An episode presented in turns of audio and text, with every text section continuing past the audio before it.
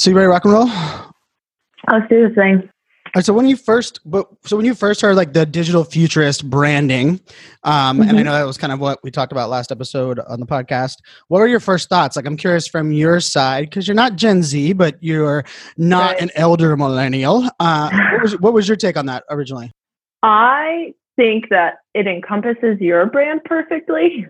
Um, because you know, well, and I've told you this before. You know, you don't have a niche per se, but it's a very generalist idea and then all of a sudden you came up with this title that's just like perfect like you know not focusing so much on the trends and like where people are going per se um, but how we're going to evolve in as a society and adapt technology as opposed to like working i feel like every time something happens, it's like we're working against the technology, against you know the trends and, and the changes.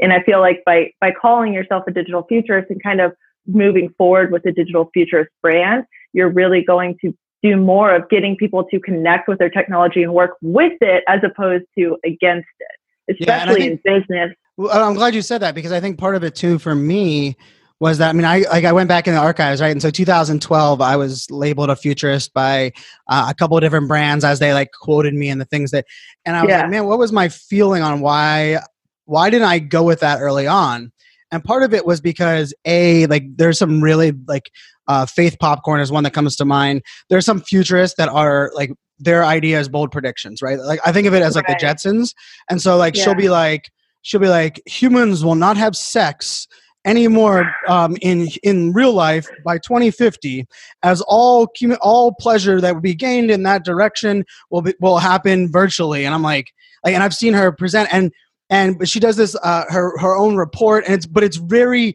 insightful, and she has her own twist on it. Right. And then there was also like the analyst group that I've always felt like analysts had like this weird pay to play mentality where they they wrote about things of course by brands that were paying them and then they also like mm-hmm had a very jaded piece of attachment to you know like giving a lot of advice on a topic that they've never deployed or never right. implemented and that i think that was part of the bother. But you're right when um and i'll give full credit to um my speaker agent michelle joyce. Uh shout out to michelle. Um she's the one that like we were just sitting there at the table and we were talking about word of mouth and like um, you know some of the things that I openly admit that you know I'm the president of No Team No Niche. I, I own that, right but I also realize that there has to be something that when someone is describing me that that allows me to be memorable and stand out and that's where it came from and i remember when i when i messaged you uh, directly uh, and I messaged like three people. You got them back immediately with like "hell yeah" in all caps. Um, yeah, I was, like, I was like, yeah, I think that I think that might resonate. Well, especially today. So, I mean, even businesses are having this issue, and and you know you kind of talk about it uh, you talk about it a lot more because i think you kind of came to this realization that like people need to know what it is that you're selling. So like you know we know we need to build communities. We know that people aren't buying products. They're buying community right? They're buying a mission and values. Um, and so you you had that part down pat right? Like people knew who you are. Um, but then it's like oh shit. Now how do we pay him? Like what what what is he bringing you know? And i think that your awareness for that your self-awareness that you've you know really stepped into this last year it's just been like dead on.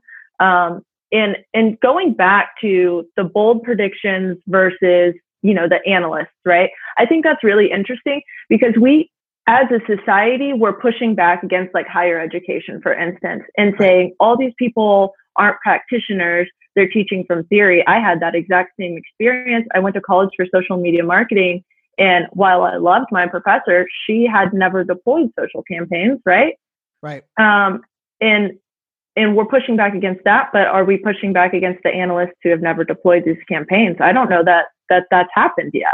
Right. And I think that's so it's so funny that you say that because there's also this sense for me that I've always taken great offense to the idea that those that can't do teach that like right. statement like i think i think we go back in the archives like i think it's like episode seven of this show um i like was fired up because i i was I, I, think I was interviewed on a podcast and I was talking to people like really what my like I struggled through college. I I completely admit that, you know, a little bit of my ADHD. I loved college. I loved fraternity life. I loved hockey life. Um, I, I, you know, I met my wife, who, who my ex-wife, who was the mother of my children. Um, but like school was still a struggle, and for me that was shocking because high school was a struggle because it was high school. Uh, college right. was like, hey, this is where I'm gonna set myself up, and then you know, and part of the thing that was interesting for me is that when I became, you know, got my first real world job after um, you know a couple a, a, year or so not being able to get a job in my profession and then i raised my hand and the, the story goes and i took over yeah. this uh, training course, I remember feeling like this is my like calling. Like I can help people simplify some of the things that they want to do and and connect it to examples that make sense to them but then at right. the same time realizing wait a second i'm not a teacher i'm not like you know like and i and i think on that same note to your point on like the analysts you know like there's a belief and i and i'll give a shout out to scott stratton kind of my speaking hero he he would he's reminded me a couple times in, in great conversations I've had with him that a lot of times as a speaker we get caught up on the the need or the the belief that we must be the expert, the practitioner. But really, oftentimes, right. what we are paid for is our unique point of view and our ability to convey something to the audience in a way that moves them, right? And so it's technically right. like as a speaker, you're like, I don't need to be the one that's deploying all of these things and currently actively using them but I need to be able to relate, right? And I think as an you know in that analyst space, you're very correct in like the fact that it hasn't got very much pushback.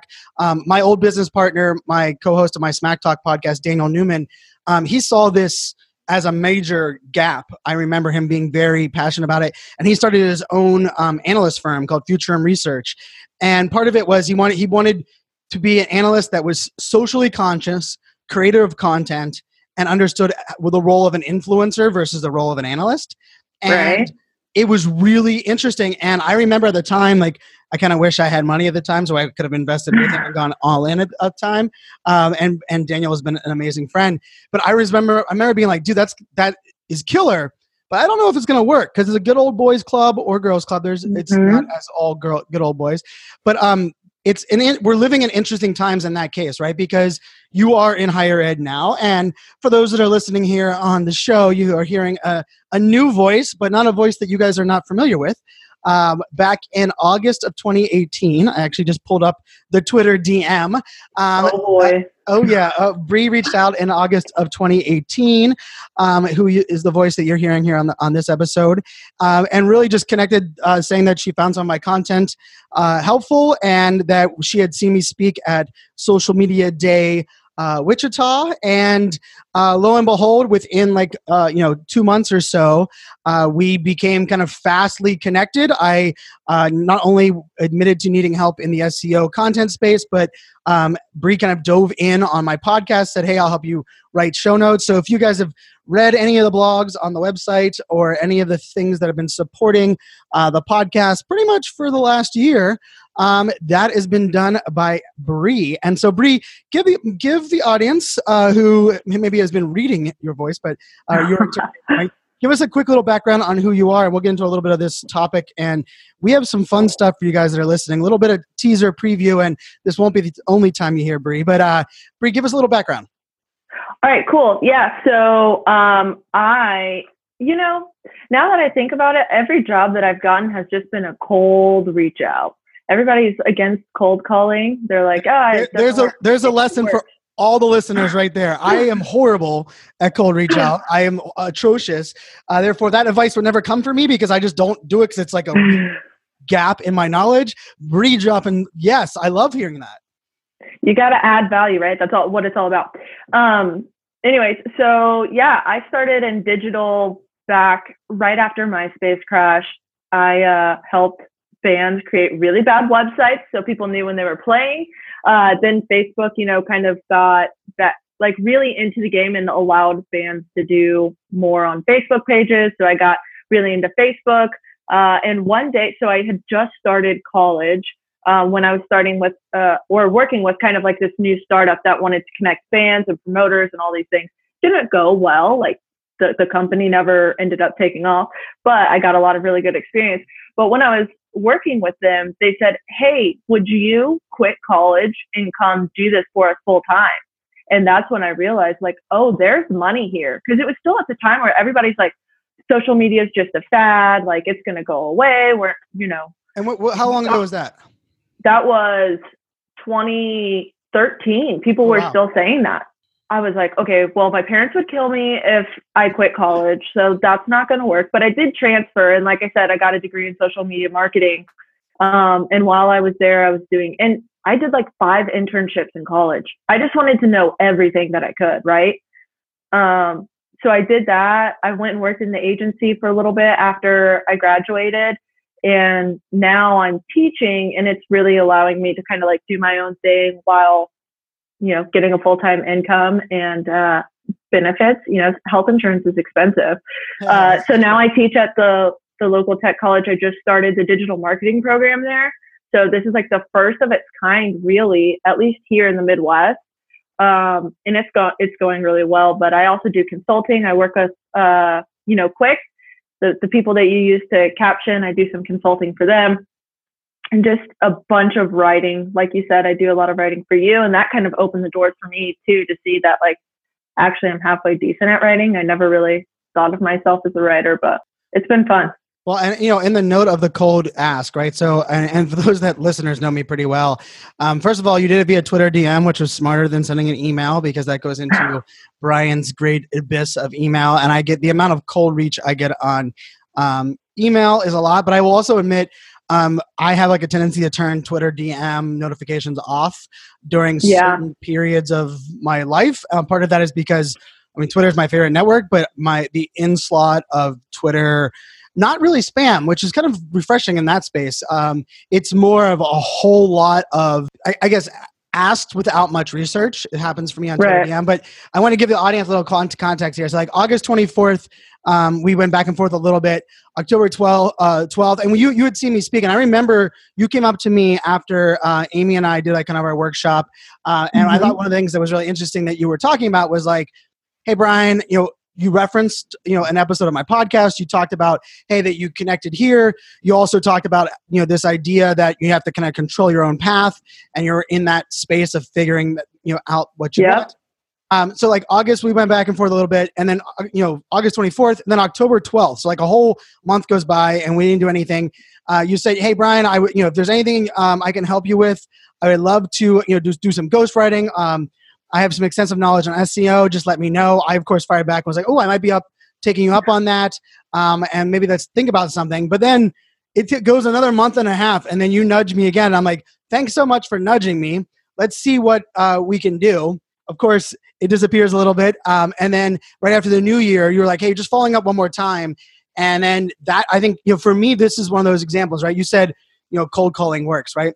But being mm-hmm. confident and determined, hey, this is something that, you know, the amount of people that will say, hey, Brian, I want to collaborate, and especially speakers and content creators, good gosh. I mean, it's, it's, yeah. I want to collaborate. Very few follow up it's like, hey, I would love to collaborate. Hey, I would love to do work with you. Um, and I thought for me, like I, I remember that the the message you sent me just said, hey, following back up on your SEO, and you gave me like kind of a quick overview. Hey, these are the keywords that I see for you. These are the things that I think that you could change. And I mean, I remember, I don't remember who I was with at the time. I was with two other speakers, and I was like, bam, two of us are going to do something together. Like I got to figure out, you know, do something. And you know, and I can say fast forward to today, you know, like you know, you're the first person that I send like speaker reel and the branding on my website to. And I also think, you know, to your point there, and, and I think this kind of falls into a, kind of the topic we were going to talk about in the show today. You know, there's also this idea of when I when I explain to other people how the how you know two of us are working together and things that you do, I feel like there's a there's a connection when you find someone that understands your writing and your background and your vision, mm-hmm. But also like the way to be able to push back and the way to to integrate right? Like and and i think i've i've um unfortunately or fortunately um, had a couple of assistants had a couple of people that have come come and gone over the last five years as an entrepreneur. And part of it was like you know my habits are because i've worked for myself and i live in my own world. You kind of have to put up with my process or lack thereof.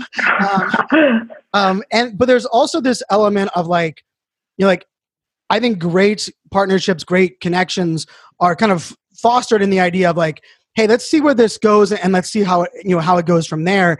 And I think even to the point of like the writing side, like I've always said, like writing is a struggle for me.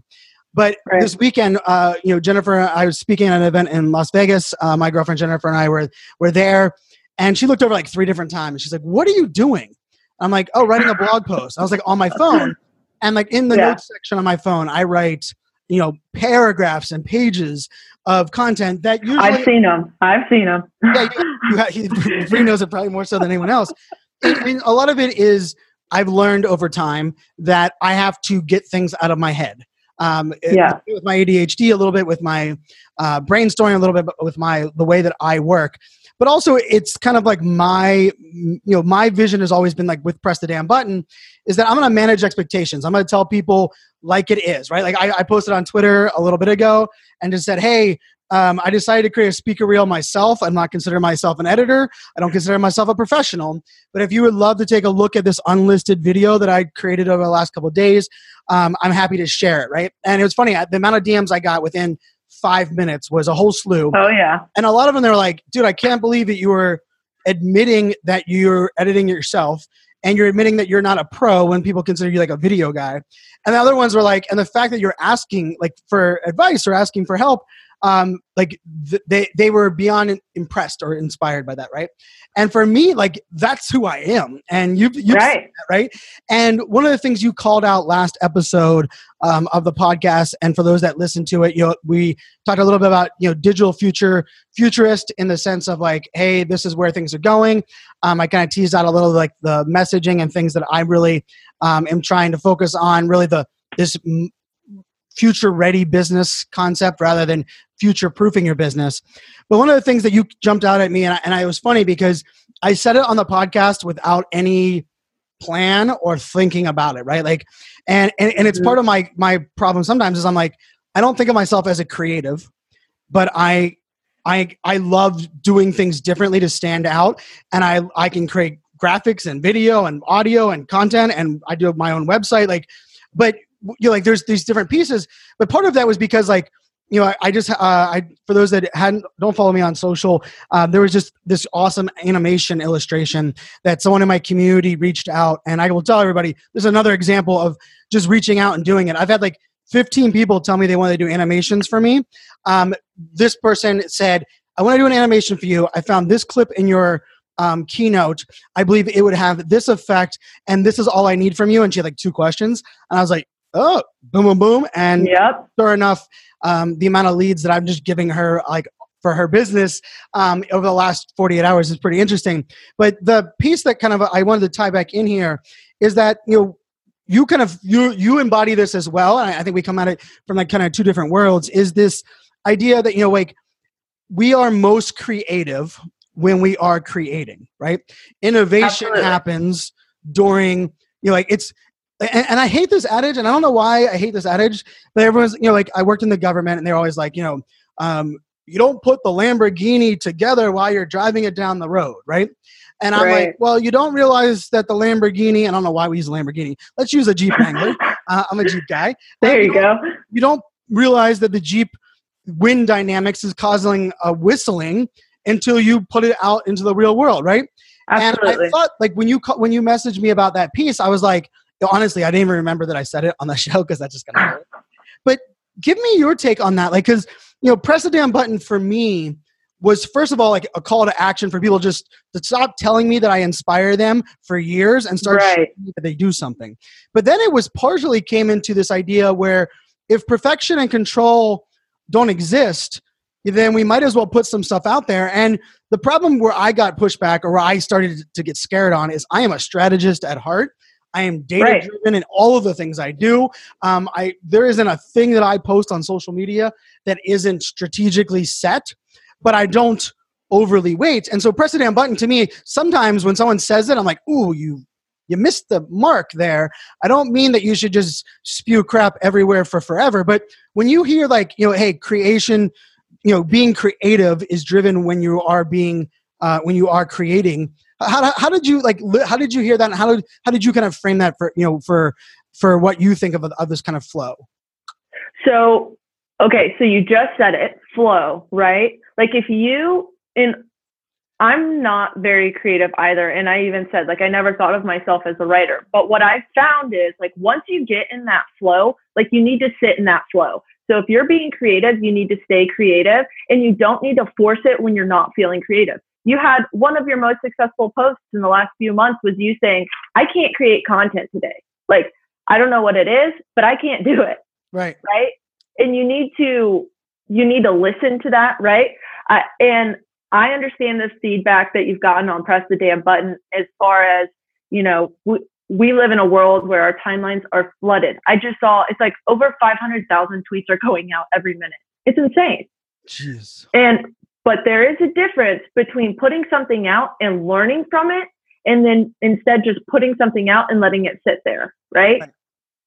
So the fact that you're creating things and you're putting it out there, and then you look at the numbers and you go, okay, this really resonated, or this didn't resonate, or I put it out at this time and it didn't get a lot of reach. So maybe people weren't online then and I need to shift it. Right. That's the strategist, that's the analyst. And and you need to sit in those times too, right? So right. when you're feeling very analytical, you need to press the damn button, sit in front of your computer and look at the numbers, right?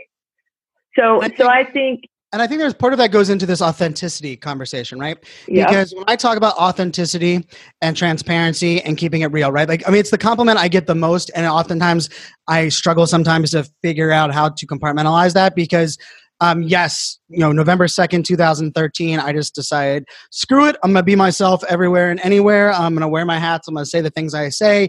Um, and I'm to do it because it's the easiest way for me. Right. Um, and right. that's, that's been my piece. But I've always believed that like being authentic and being strategic are, are, can be one and the same. Right. But when I tell somebody that I'm, you know, I'm currently being strategic in uh, building a relationships with someone on LinkedIn, like there's four, people right now that I've been building a relationship with for like seven months. They have no idea what my ask is. I have the ask built up for an event that I want to speak mm-hmm. at in 2021, um, which is you know out there. Um, and it's funny because when someone's like, "Man, Brian, I love the authentic way you build relationships," I'm like, "Yeah," and I was like, "I also do.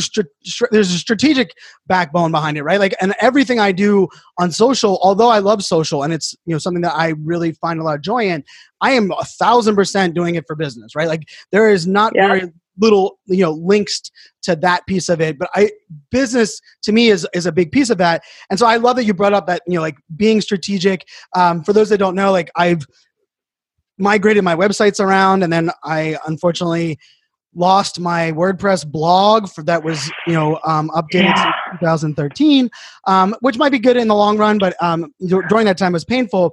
And I can tell you over the last three weeks or so, uh, Brie and I have gone through like you know what blogs do we have to re re vamp or kind of uh, find on the web from me repurposing and put them on my website. And one of the things I realized was that, and it was funny, my first inkling when I was looking at all this content I have been creating since 2013, and some mm-hmm. of it has some really good like titles and photos. And then I click on, I'm like, oh, it's a it's a podcast episode, right? Like, oh, yeah, post. Oh, and funny, my first thought was, man, Brian, you sucked at creating blog style content that would convey the message that you wanted to convey. And I caught myself when I said it. And I was like, wait a second. The fact that I created the, uh, that I've hosted three podcasts, I've done, you know, I've been a, a guest on well over 200 podcasts as a guest. That that piece of that content was me pressing the damn button. And the, yep. the origin of this show came from an idea that I was like, I love podcasting. I struggle booking guests. And I spent six months being like, I need to have an assistant help me book guests. I need to do blah, blah, blah, blah, blah. And then all I realized was that six months was just six months of me not helping or putting anything out there. Right. And I was like, you know what?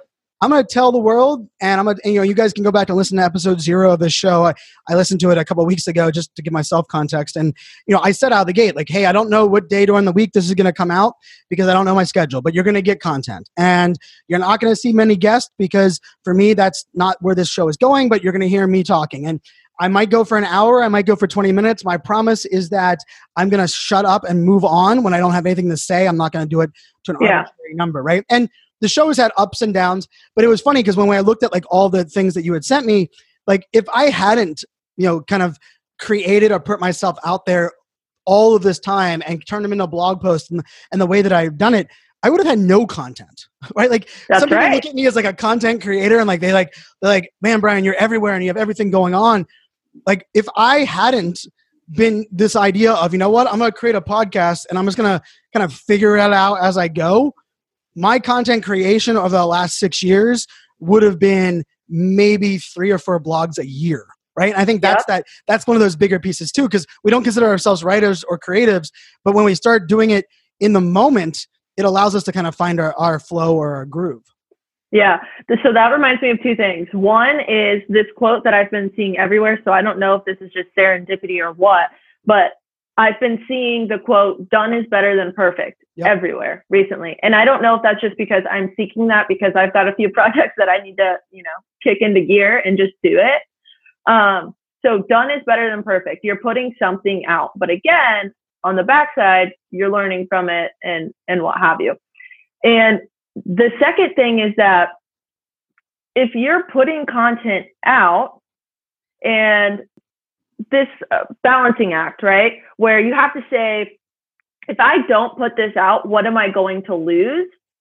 And if I do put this out, what am I going to gain? And kind of measure those two things out, right? So you talk about in the last episode, you talk about like, well, I always worked with the overseas guys because it wasn't pushback that I was getting. It was, okay, so what are we going to get out of this? What is the risk, right? It's that, and now you have to do that analysis. If I don't put anything out for six months because I'm waiting for everything to be perfect, what is the lost opportunity cost there yes versus if I'm putting something out that like at least I'm talking and I'm just gonna shut up or put up, you know, like the, what what can I gain from that, right? So I think Right. you have to kind of play that balancing act and really understand those two those two sides of the the coin.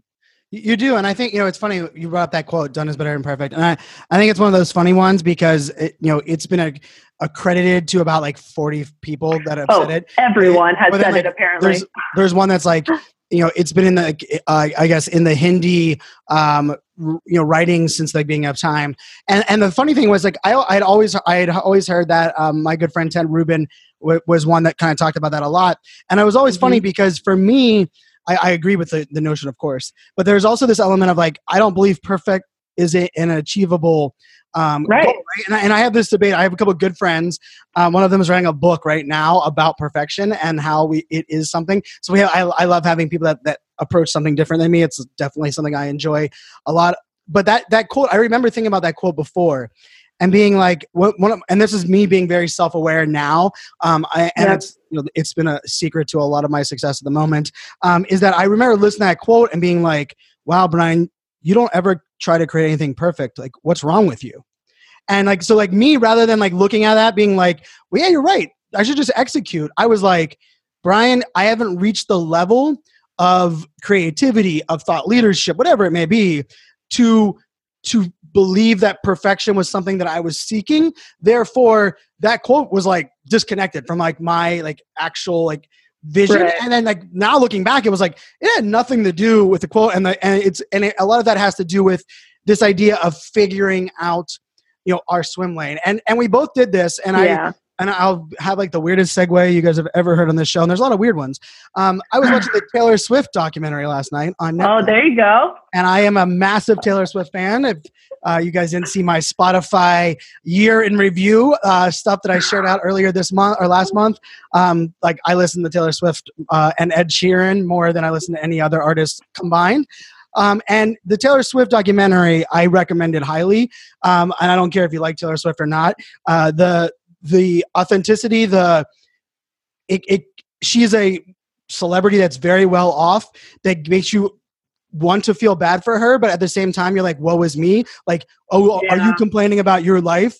And just give the documentary a whole shot because at the end it kind of ties so much to, to- together and it's like something that i um it, it's something that i relate a lot to at the moment but i thought it was something interesting for her is that like she made a comment on uh in the documentary where she said and i loved it because you know no niche uh, uh she's like she's like as a s- a uh, when you're growing up in the in the writing uh, or in the writing song writer um singer genre um, you're finding your space and then all of a sudden you're labeled as a singer and Yeah. the the the singers that find success figure out what about their singing makes them unique and then she said in like the next breath was that that is great, but it's also why most singers have a short career, especially female singers that they're thrown out yeah. to the wolves before they're 30. And she said for her, it was finding out what that, that main core was to her, but re- being willing to reinvent everything else around her. And she admits that in her early in her career, she reinvented because she felt she was forced based on media and all yeah. the I mean, and man, during that documentary, I made like I was just like, holy crap, is she right? And, and interesting enough, I woke up this morning and read a, a Tim Ferriss blog post where Tim actually um, highlights the 11 things that he wish he knew about becoming famous and the things that make his life pretty miserable in that sense.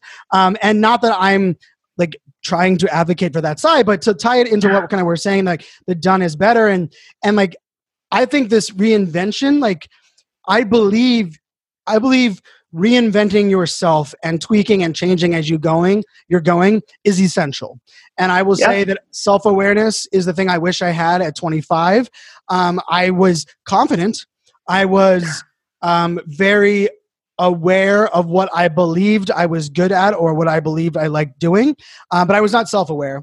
Uh, but at that same kind of notion is that you know this digital futurist piece right? Like 2012 2013 it was something that was labeled on me. I kind of shunned it, right?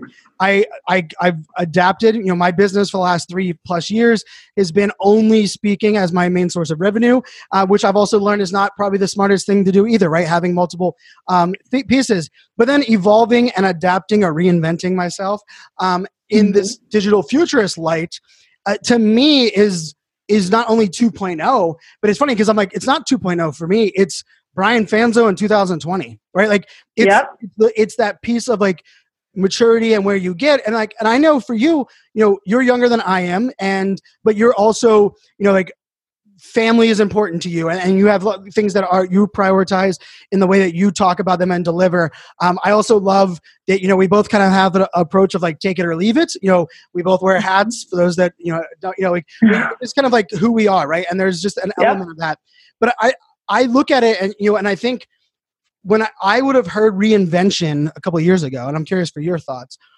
When I hear reinvention, I mean, wow, someone feels as though they're no longer important or they're what they've been yeah. doing no longer works. They have to pivot, right?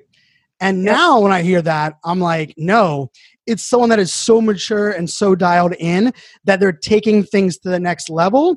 And man, it was like, I mean, I literally was like two o'clock in the morning watching this Taylor Swift documentary, and I was like, this ties into so much kind of what we were talking about. Yeah. How do you how do you look at that reinvention? Because I know you know you write you've done some writing for Moz and Search Engine Journal. Of course, for me, uh, social media as a uh, degree, I can tell you, marketing, internet marketing, was not a degree available when I was in school. Yeah. Like, like I remember when I had one marketing class, I hated it. It was the worst sales enablement crap that I had ever heard. It's why yeah. I, I refuse to call myself a marketer. How do you look at that? Because you're coming at it from a light where you went you went to school with social media as a degree. I went to school with computer science, business information systems. Um, but I wouldn't consider you someone that immediately dove into the field that is fairly you know innovative and new um, in the sense of like you know having a degree you know it's something that you're, you're now teaching but how do you look at like reinvention and even reinventing of methodologies that you learned in school that you're now teaching right. as an adjunct professor? So so i think that the when we think of reinvention we think that we're the hardest thing is that we feel like we're abandoning something right? And and that's what I like that word. Yeah so that's what's tough about you know, and I know that there was some internal dialogue for you that was like, okay, I'm team no niche, but now I'm going to label myself as a futurist. Like, does that, do those things compete against one another? And it's not that you're abandoning that, right? It's like you right. said, you're pivoting.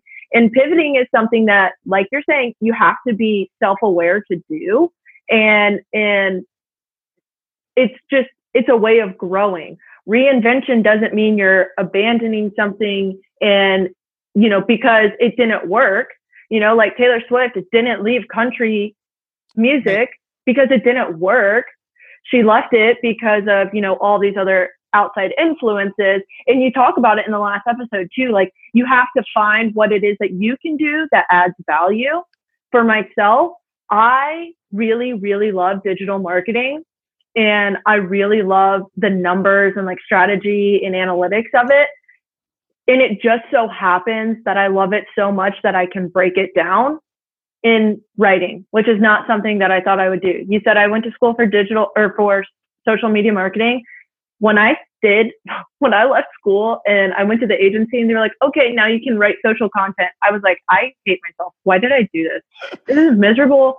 I hate it. I do not like writing content. I'd much rather be talking to clients and explaining how all of this stuff works. Right. Um, which which there's so, no degree for that, right? Like I mean, like that that is no. kind of that funny thing. Right? That's because I remember I web design was my minor, you know, and um, business information and systems, and I got my first web design job, and I was like, worst job in the world. Someone yes. tells me what to do.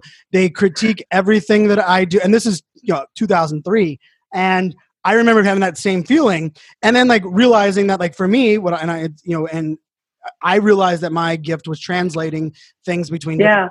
Military groups now at the stage, and you've kind of found that as well, which I think is probably a, a very good, interesting shortcoming in the education, but it's also a maturity yeah. that we have to kind of um, discover on our own. I think that's kind of probably where, where you're absolutely going, right because like you don't realize that you become a good writer until you realize there's a gap and I can fill this gap. And then all of a sudden right. you were filling that gap, realizing, oh wait, this actually works and people are are connecting with it. Right. And I think and like for me, like if I would have went out to hire a good writer, it would have never worked. Right. Like I mean like let's be yeah. honest.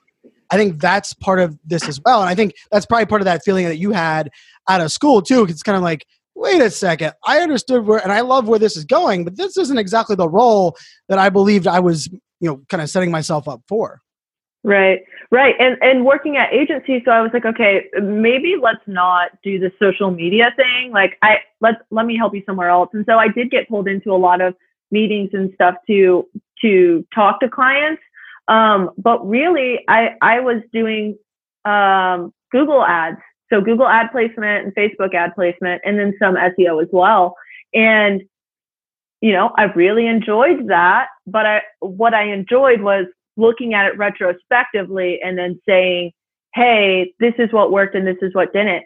And I think once you start to understand what it is that that value is that you add, right? It and then not I think we're we're kind of coming to this point in digital where it's like I can do, I know that I'm good at strategy and analytics.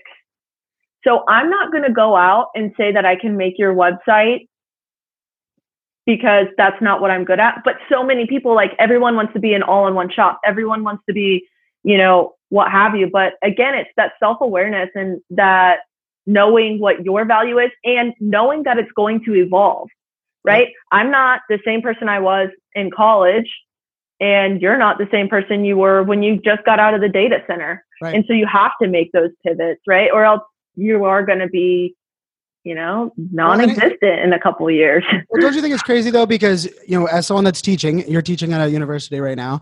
Um, everyone in there, in your every one of your students, has been told, "What do you want to major in? Because what do you want to become?" Right? Yeah. And if we look at that as like to me the fundamental issue that it takes us years after college to realize that what we think we know or what we want to become even at 20 or based on our experience will evolve it might even go away right i've had i had this uh, one of the great questions i got this past week on stage was like brian you know you love technology, you love marketing, you believe in the power of social media. Um, how would you answer the fact that I believe my job's going to disappear in four years?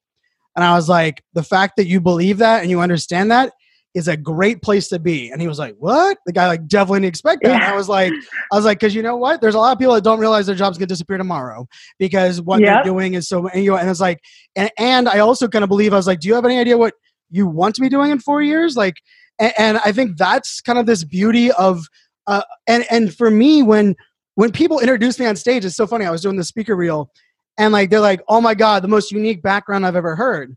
And I'm always like, "Well, every person that I believe I like look up to or or someone that I inspire to be, like they have a unique background. Like they've figured out things as they go. And, and it's not saying like the, you know, Michael Jordan got cut from his baseball team and Oprah got told that she was never going to be on TV. Those are always like great things to think about. But I think even more importantly so is that, you know, the mindset that we instill, and I, and I do this with my kids right now, like my 10 year old, like she she's mentioned a couple times different you know careers or things that she wants to do Mhm. and I always said, well, what is what is the purpose you or what is the thing you want to accomplish?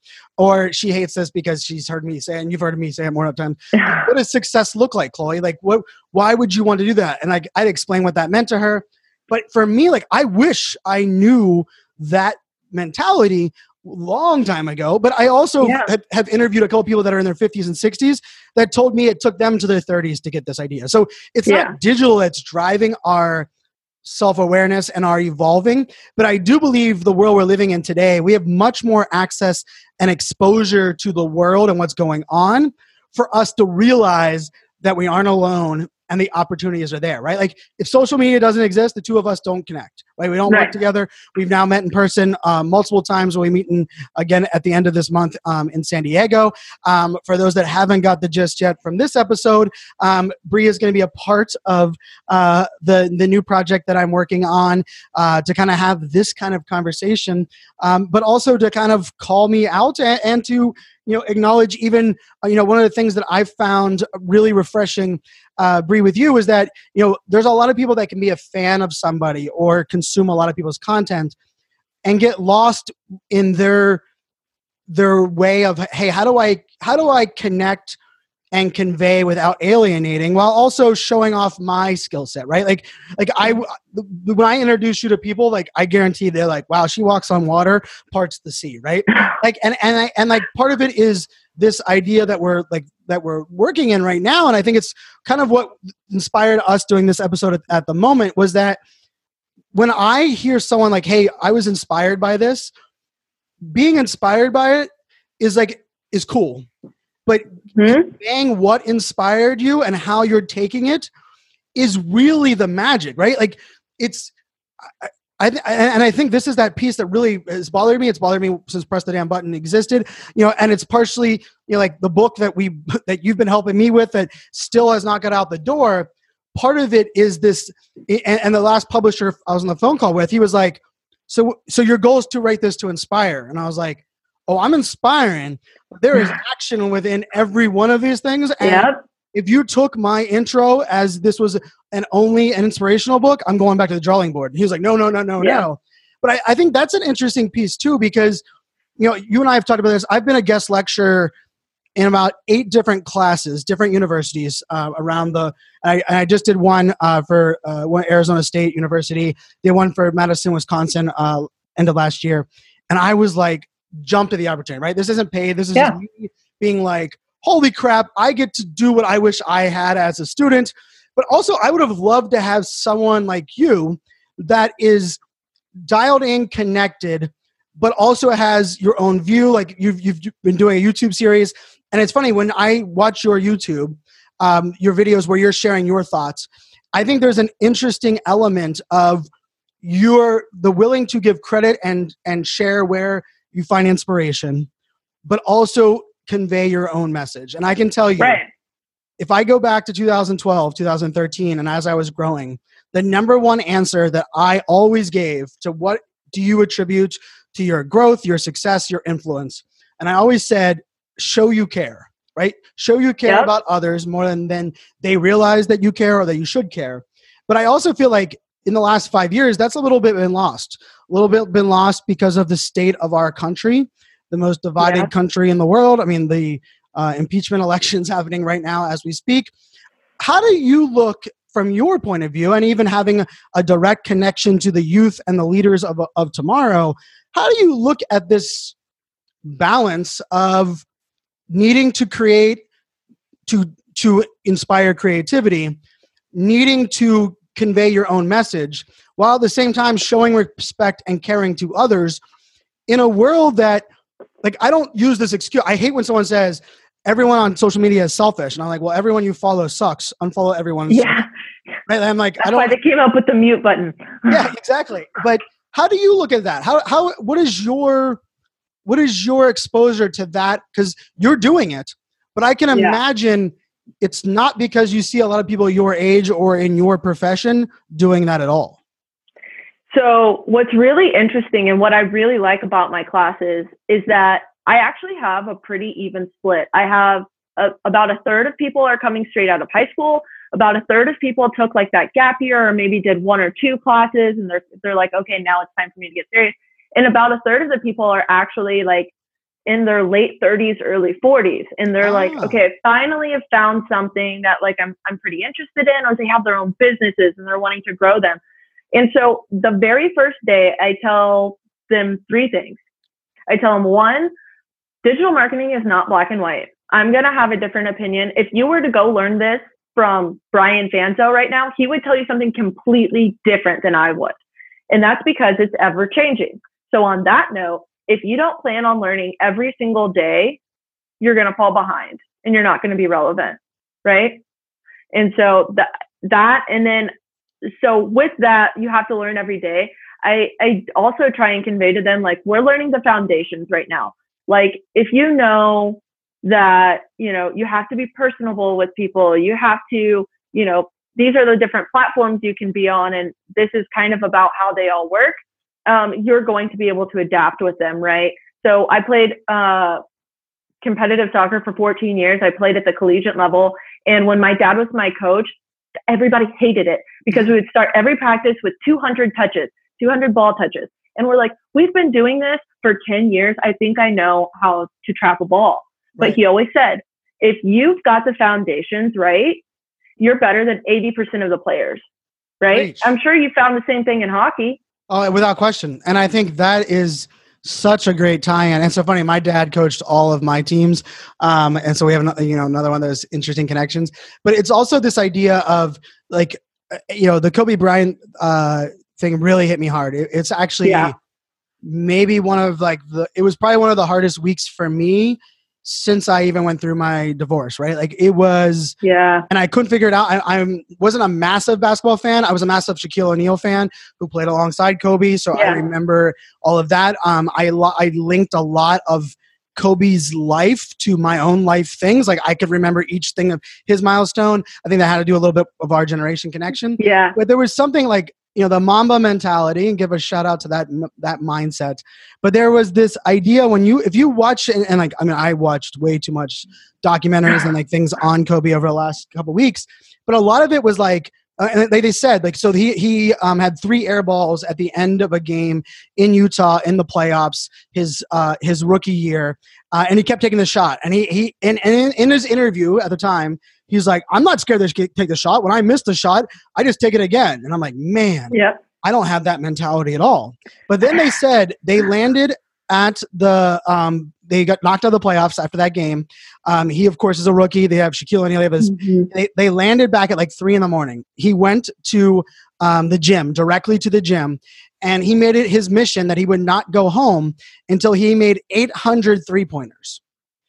And I was like, this guy who just said he's not afraid to shoot and is so confident in who he is and what he is about when nobody is looking and he is a rookie on right, still running a high who cares about the, the three air balls per se he was Mhm. going back to those fundamental basics and repeating them so much so and, you know part of it's a commitment to yourself part of it is yeah. remind yourself like hey this is where things go and i love that you tied that into like marketing and where we're at and like even this idea like for this so for those that are listening we're, we're, i'm launching a new podcast. It's an interview show that i've been teasing for a long while. It's coming to fruition um, in the next couple weeks. Uh, brie is an integrated part of that. Um, but part of it too was i've been studying podcast I, I launched my very first podcast eight years ago eight years ago right? Um, i started listening to podcasts a little over 11 years ago. I actually went back um, like into my facebook and was like figured out like some of the first Yeah. Shared because I'm a geek. Um, and I was like, man, like I, I've the podcasting medium to me has been so inspir- you know inspiring for me. But when we were launching this show, and, and you know this, like I've reached out to, to experts. I've went back to the basics. I went back and analyzed my own stats. I went and read my couple of blog posts that I had written a long time ago of like, what did I learn about podcasting? And Yeah. it was this idea that like and, and I said this at the end of last episode, this idea that understanding what is new and what works today should allow us to go back and analyze what we've done in the past to either add learnings to it or be able to take from it and explode. Like for me, launching the new Brian Fanzo website with a new podcast on there that's going to have a blog on there, so many things that we're that we're like implementing are things that I knew that I needed to do in 2014. And I either did them poorly, like uploading full res images to my website and making my, my website the least mobile friendly website in the history of the world, um, or a lot of these things that I you know, and I can easily say, like, wait a second, I'm launching a website in 2020 with a brand and a mission and a stage and a, a level of influence that I don't need to go back and and and look at that. And you know, like the thing I always hear is like, well, Brian, how are you going back and learning from 2014? So much has changed, and that to me is the answer, right? Yeah, so much has changed. My ability to look at 2014 mistakes through a 2020 lens has been the best thing I've ever done, right? Like, and I think that yep. piece of it is so important, but it's not easy. It's not something we naturally do. Right. Well, and two, like when you when you think about, so you said in the last um, episode two, you were talking about how you know Twitter keeps coming out with these features, but for the last ten years, anybody's or everybody's only wanted an edit button.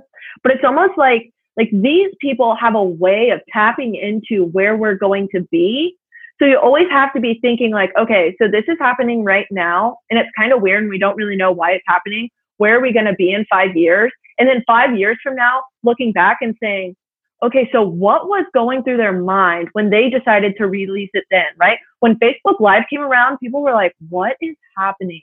You know what I mean? And and so, you know, you can look back at like your first Facebook Live. What were we doing on Facebook Live? other than recording our feet for the first 15 seconds because we didn't know, you know, what the heck we were doing. Um, so looking back at those things and seeing, you know, what did work, what didn't, and and what's different today, and how is that going to affect today? You know, I think these tech companies, man, they have a far better idea of where we're going next than most of us do.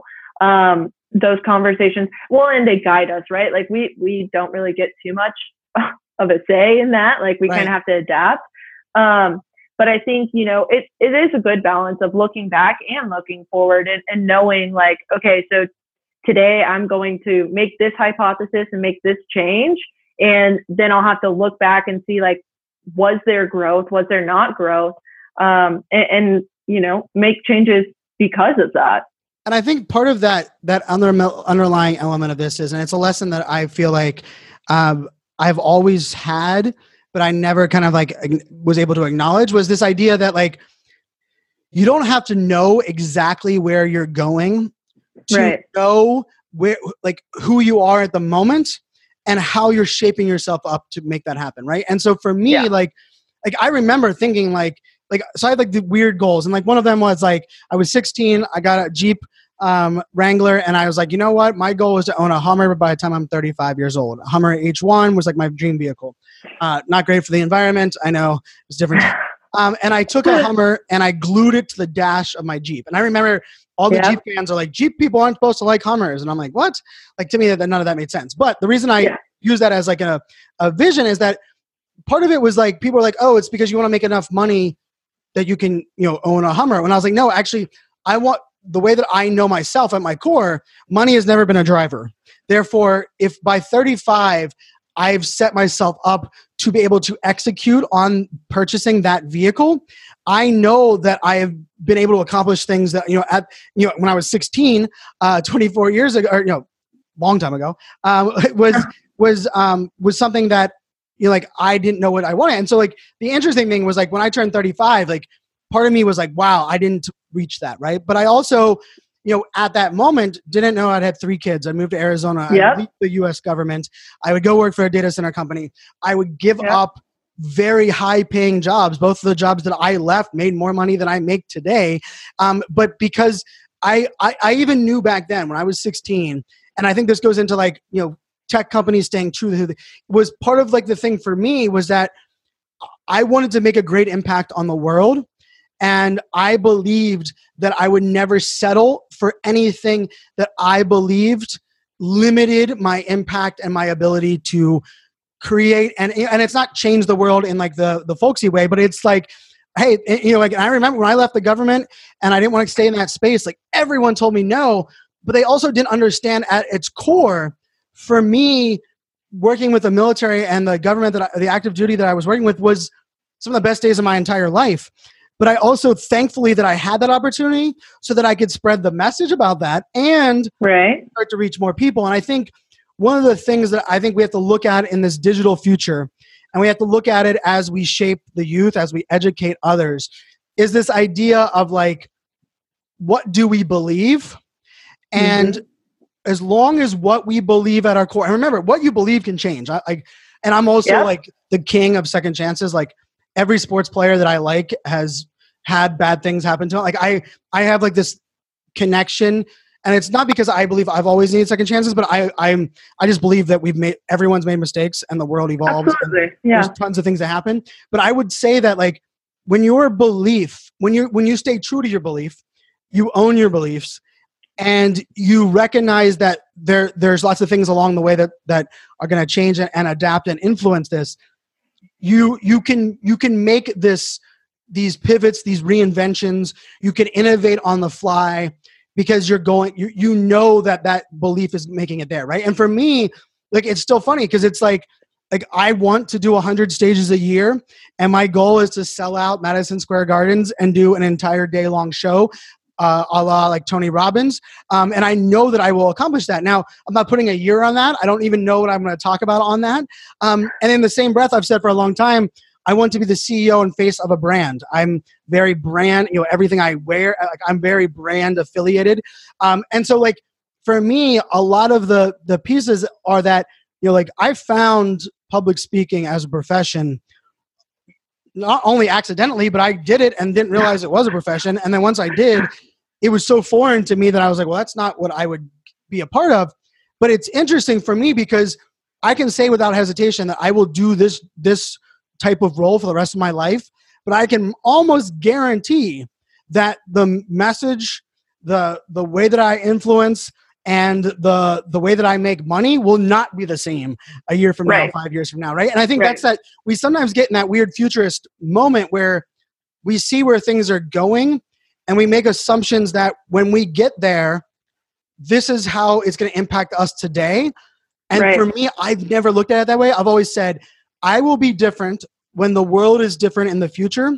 Therefore, mm-hmm. how I approach that will also be different. But so it's yep. important to study it. You know, it's why I love I mean, over the last 10 days, for those, like, I have downloaded and read north of 30 trend reports or trend articles from sites and people that I respect. And a lot right. of it started from the sense of I wanted to know, get a pulse of how other people were presenting this. And then it got to a point where I just just started disagreeing with everything and any way that anybody put out there. And it didn't matter if it was a social media influencer to an analyst to a thought leader to, um, you know, even, uh, you know, like the big names, Joe Rogan and Gary Vaynerchuk put out one. And I found like one of the things for me that was the reason that was is because my belief in what the future holds is different, right? And I think that's right. something that two of us really resonate with. And you you catch me with that all the time because like I pivot, I will, you know, we'll be doing something on this and I, you know, and I will jump in a different direction. And it's all strategic, it's all analytical. I mean, the two of us, I mean, we, we run, you know, forward emails back and forth with Facebook ads and SEO and yeah. That. But there's also an excitement to know that what we core believe and want to accomplish is the is not gonna not gonna waver and we're gonna continue to evolve in that space. Right. So I think the important thing there is like if you know your mission statement and your values, the five year plan doesn't matter because yep. that that's going to adapt to the actual mission statement and values, right? The the the best advice I ever got was from Ryan Carter. He's the founder of Parachute Media and um, Camping with Dogs. They went like super viral a while back. He was on the Ellen Show, all these places. I went and shadowed him for a day, and I was like, if you could tell somebody starting a business anything, what would you tell him? And he said, screw the five year plan because you're not going to know. he said, You're not going to know what your income is going to be. You're not going to know all these things. But if you know what you want to do and what you want to, you know, uh, work towards, that will have to. He was like, You can make a one year plan and you might be kind of close. But if you make a five year plan today, that's not taking into account all the things that are going to change. You know, things are changing faster today than they ever have. Right. So, but as long as you know your mission and your values, and and what it is that that you're working for you know you'll be able to make those those pivots and adapt well to the change i think I agree. And I think it's hilarious. Right now we're in February and I can almost guess 90% of the listeners, your, your um, New Year's resolution has either been broken or you realize that like, wait a second, where I was December when I was making that was in a world of holidays and family and pressure and weird things that are going on. Um, and for me, like, like one of my like hardest lessons has been, you know, in my business, December, January, super slow. June, July, super slow. Um, having to adapt to that as a business is important but also being not on stages and having to figure out different sources of, of revenue during those times changes how i look at things right? Like yeah. and so i think it's funny that I, I love that you said that because i also think the five year plan is coming from a place of where you are in that moment. And i you know and i and i would you know i'd, I'd take everyone that's listening to this now as we kind of pull this episode together um, is that you know part of it is like ask yourself like okay in january this was my goal. This was my resolution. These are the things i want to accomplish. Rather than saying wow i'm a failure for not doing those ask yourself in that moment what was the reasoning for these things? And Right. over these last 31 days which i can tell you in my opinion probably one of the worst januaries of my good lord. Like not even my life just like the world around us and like the Yeah. diseases and people dying and and it's just it's like one of those januaries that someone posted like they feel like this is january was an entire year. And yeah. but i think we can we can approach that. And that's how i look at like and i think that's to me the most important value. And i think you know you you do a great job of of pulling this out of me a lot of times is you'll quote something or you'll say brian you said this better in episode 33 or something. And it's funny because like someone you know can be like well like screw you for saying that or like oh thanks for acknowledging i said it better in the past. But then like what i go is like oh what was my mindset at episode 33 where was i at in my life? Yeah. Where was my at like in my jadedness for the marketing world? Or like you know like there's so many of those things that go in. And so for for you guys that are listeners you know this podcast isn't going away we're gonna uh, keep plugging away with fomo fans and, and curing your your digital marketing digital world of fomo uh, but with the new episode part of what uh, I wanted to include is Brie. You do a great job of challenging me, of questioning things, but also um, looking at things through a different lens. So as I bring on guests, and some of these guests um, have known me for 12 14 years um, which is kind of interesting because the social media world doesn't really know them. Um, you would know them based on job descriptions like svp of salesforce and uh, wells fargo uh, you know senior vice president. There's some really cool rules that i'm going to have in here. But part of it also is like me bringing these people in is a lot of it is like hey i want to connect because i know that connecting with them when I, when I originally did was so important. But i also am really excited to hear your take on conversations that i have with these with these leaders and what you take away versus what i take away and what you're like well brian you said that but like that's not and so this is to be a lot of fun for me because i think you know part of the world we're living in now and i say this all the time as far as empathy goes you know, we all can say the world needs more empathy. And I believe we start by sharing ourselves and allowing people to be empathetic towards us. But on top of that, we also have to allow other people's opinions into our world, right? When we talk about the mute button, and follow button, I mute and unfollow hate.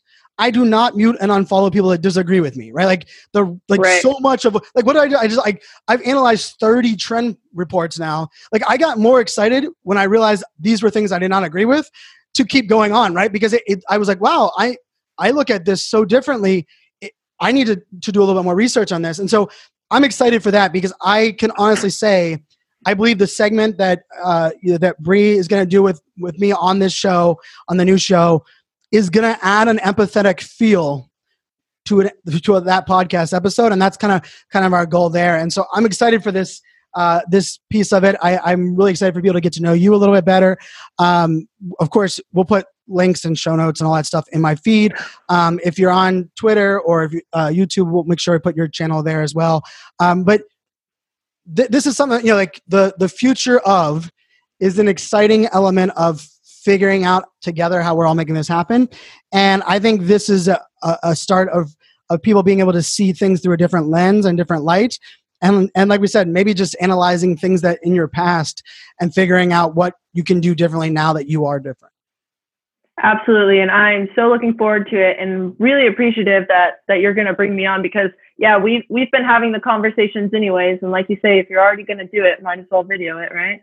For sure. And you know, on top of that too, like you said you started off the show you know like you all so much of your success and things that have happened is because of cold reach outs right and my good my good friend phil jones who i've talked about his book a million times um, you know exactly where to start he has a book know exactly where to sell and so much of the principles of that book comes down to a simple concept of like you're guaranteed not to know if you're not willing to ask but there's also mm-hmm. this element that we're living in today where asking and delivering and evolving and being able to kind of stay part of the the ask over time i think is part of the beauty of this right and you know I, just to put it out there to the world i know this usually happens and then i get like a whole bunch of asks like out of nowhere.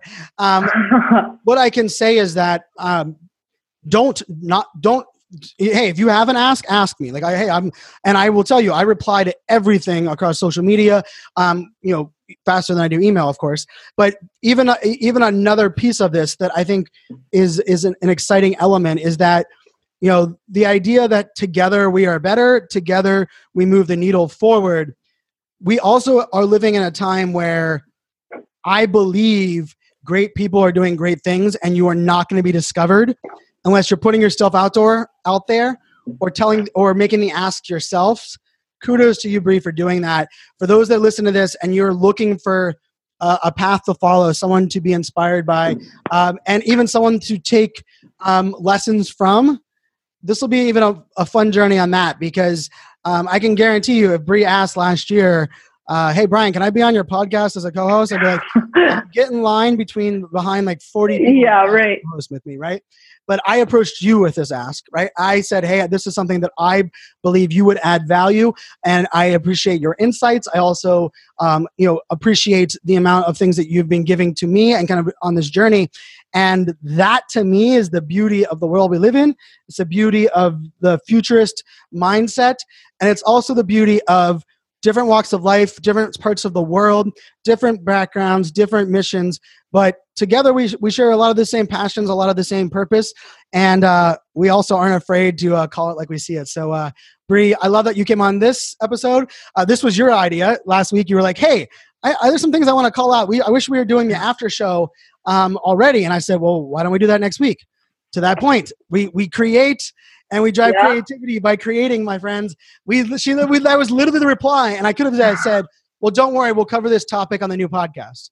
Instead, yeah. of, let's do that next episode.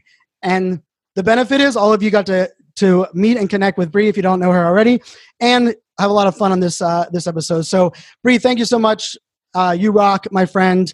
Um, make it a great day. Of course, you'll be the one that's pulling this all together in a blog post that you guys all read. So, um, yep guys, look forward to that. Um, and look forward to the new podcast. We'll drop more information on that. I know I'm being, I'm so bad at keeping secrets and not teasing things too much, but I'm refusing to do so until we, we get a little bit closer here on this. But uh, for Brian Fanzo, for Brie, we get a great day, my friends. Cheers.